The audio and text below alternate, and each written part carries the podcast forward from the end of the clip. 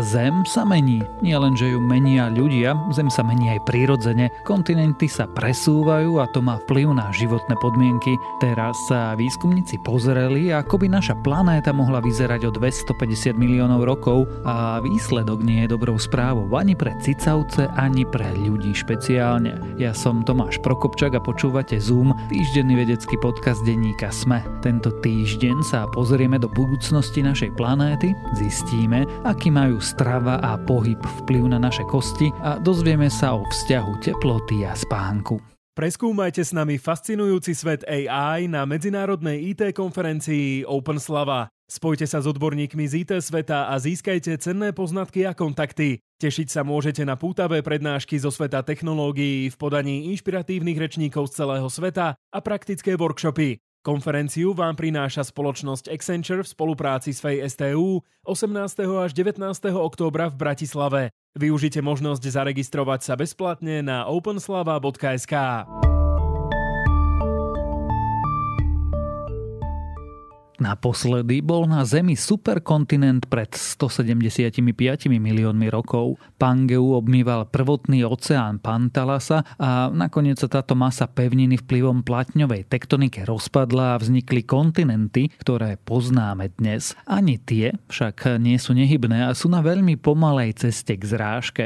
O dvestopäťdesiat miliónov rokov Afrika stretne Európu, Austrália sa presunie na sever a spojí sa s Áziou, Atlantickou oceán nakoniec zanikne, keď sa Amerika spojí so vzniknutou masou pevniny. Tento budúci superkontinent vedci prezývajú Pangea Ultima. V novom výskume vo vedeckom časopise Nature Geoscience sa vedci pozreli na to, aké klimatické podmienky na ňom budú panovať a nemajú dobrú správu pre cicavce. V súčasnosti má k superkontinentu najbližšie Eurázia, ktorá zlučuje zhruba päťdesiatsedem percent všetkej pevniny. Aby však bola masa Zeme superkontinentom, musí obsahovať aspoň sedemdesiatpäť percent pevniny. V minulosti mala Zem aspoň sedem superkontinentov. Prvým bol Valbara. Objavil sa ako vôbec prvá pevnina, z praoceánu sa vynoril pred zhruba tri a pol miliardami rokov. V súčasnosti sa predpokladá, že Zem je uprostred superkontinentálneho cyklu. Na jeho konci s veľkou pravdepodobnosťou dôjde k vzniku Pangei Ultimy.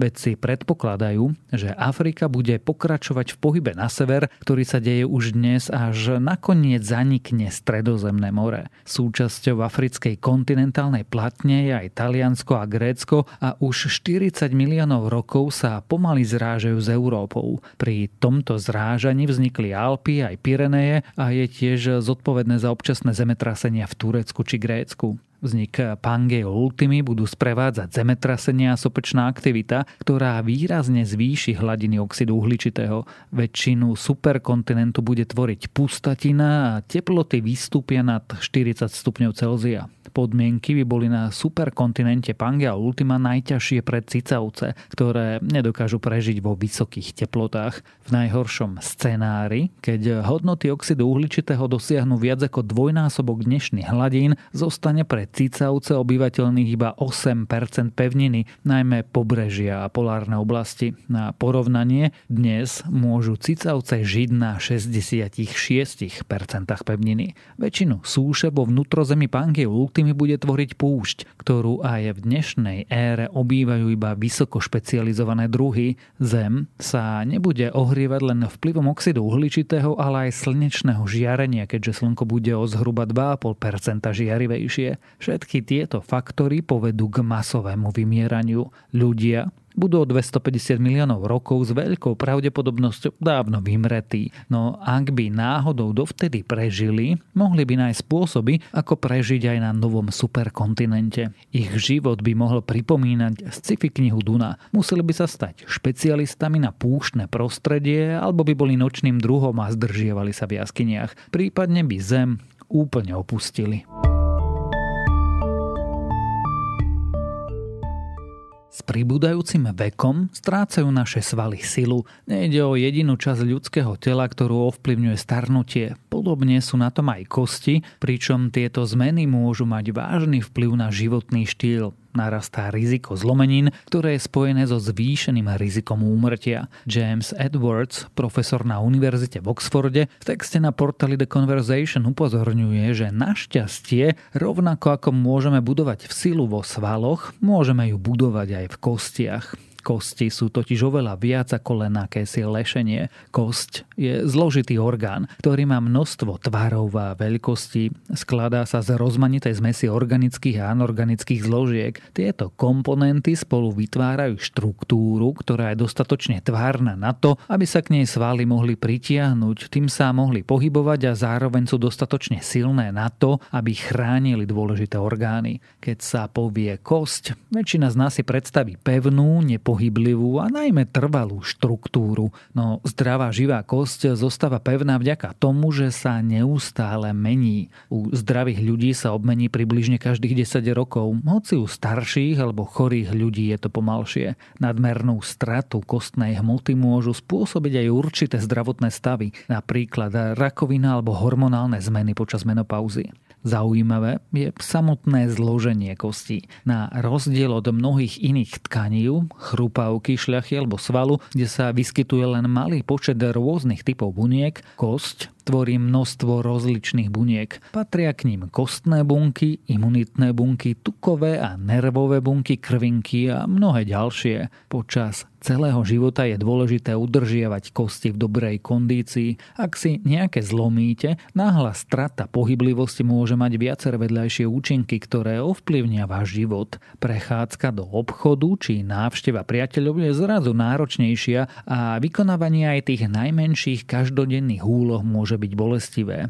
Predchádzať sa tomu dá tak, že napríklad cvičíte alebo lepšie jete. Odporúča sa jesť vyvážená strava bohatá na vápnik. Skvelým zdrojom sú mlieko, jogurty alebo syr. Ak ste vegán, vápnik obsahuje aj potraviny ako tofu, fazuľa či šošovica. Potrebný je aj vitamín D. Pokožka vystavená slnku si vytvára vitamín D sama, preto sa pokúste byť vonku dvakrát denne aspoň desať minút. Ďalším spôsobom, ako si udržať silné kosti, je cvičenie. Edwards na úvod odporúča kráčanie alebo chôdzu po schodoch. Lepšie sú však skákanie cez švíhadlo alebo silový tréning, pretože stimulujú rast kostí. Ako? No, keď svaly silne ťahajú za pripevnenú kosť, stimuluje to rast. Ak chcete, aby vaše kostné bunky fungovali čo najlepšie, mali by ste obmedziť aj fajčenie a pitie alkoholu. Ak chcete zistiť aktuálny stav vašich kostí, navštívte svojho lekára. Mnohé zdravotné ťažkosti, ako napríklad celiakia, zápalové ochorenie čriev, cukrovka alebo rakovina totiž môžu znížiť hustotu minerálov v kostiach, čo výrazne ovplyvňuje ich kvalitu.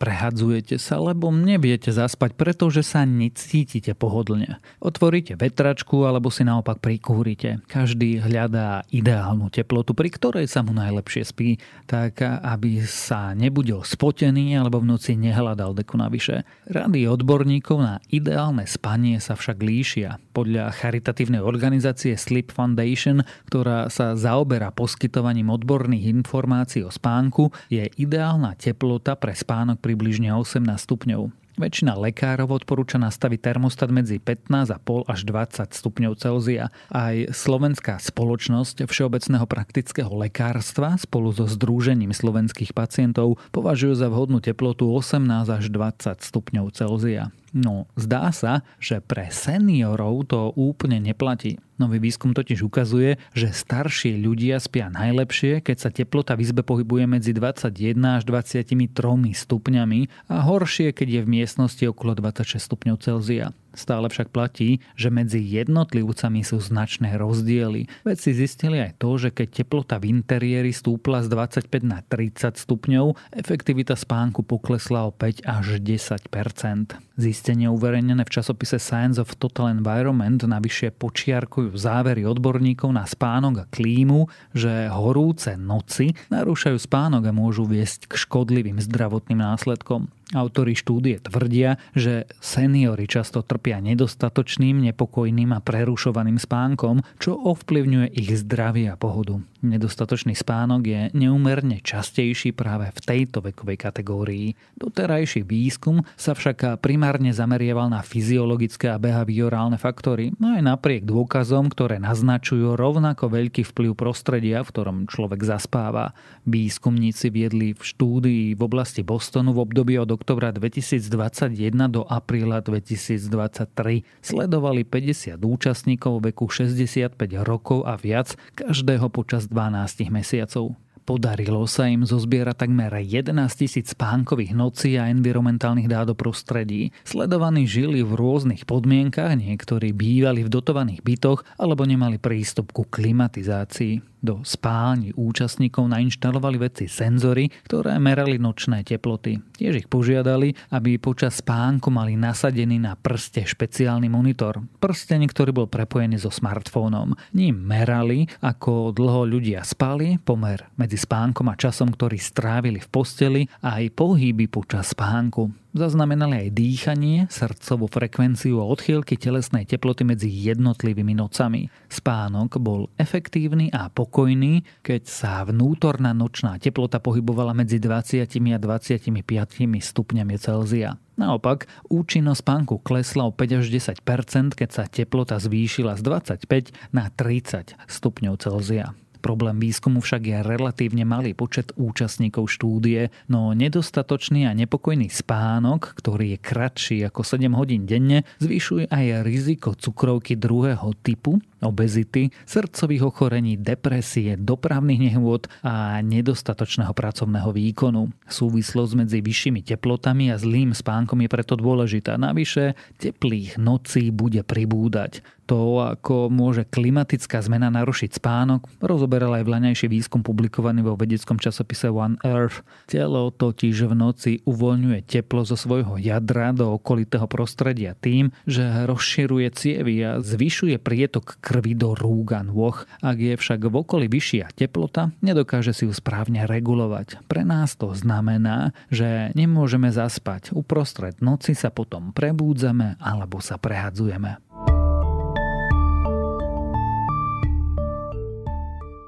A ešte krátke správy z vedy.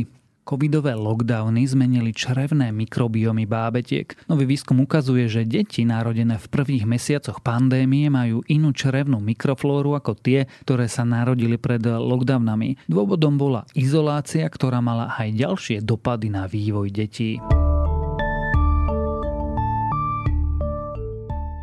Zdá sa, že naša galaxia je podstatne menej hmotná, ako sme sa domnievali. Pozorovania satelitu Gaia naznačujú, že celková hmota našej galaxie je asi dvesto miliárd násobkom hmotnosti nášho Slnka. To je ale odhad štyri až päť krát nižší ako predchádzajúce hypotézy.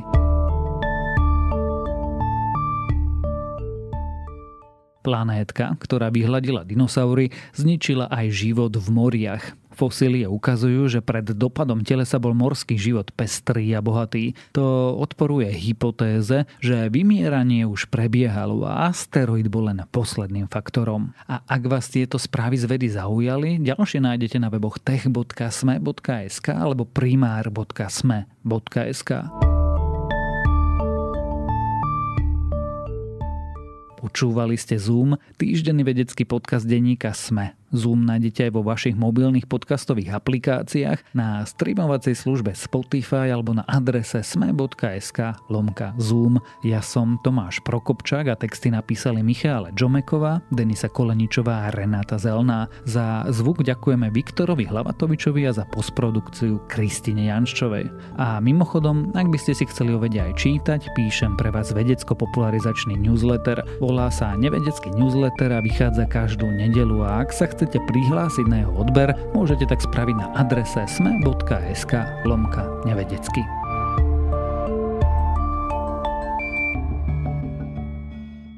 Chcete byť súčasťou jednej z najväčších í té konferencií na Slovensku? Úspešná í té konferencia OpenSlava vás pozýva na jedenásty ročník. Zistite viac o najnovších technologických trendoch, open source a výnimočnom svete á í. Tešiť sa môžete na viac ako päťdesiat špičkových rečníkov z celého sveta. Konferenciu vám prináša spoločnosť Accenture v spolupráci s F E I es té u osemnásteho až devätnásteho októbra v Bratislave. Využite možnosť zaregistrovať sa bezplatne na openslava bodka es ká.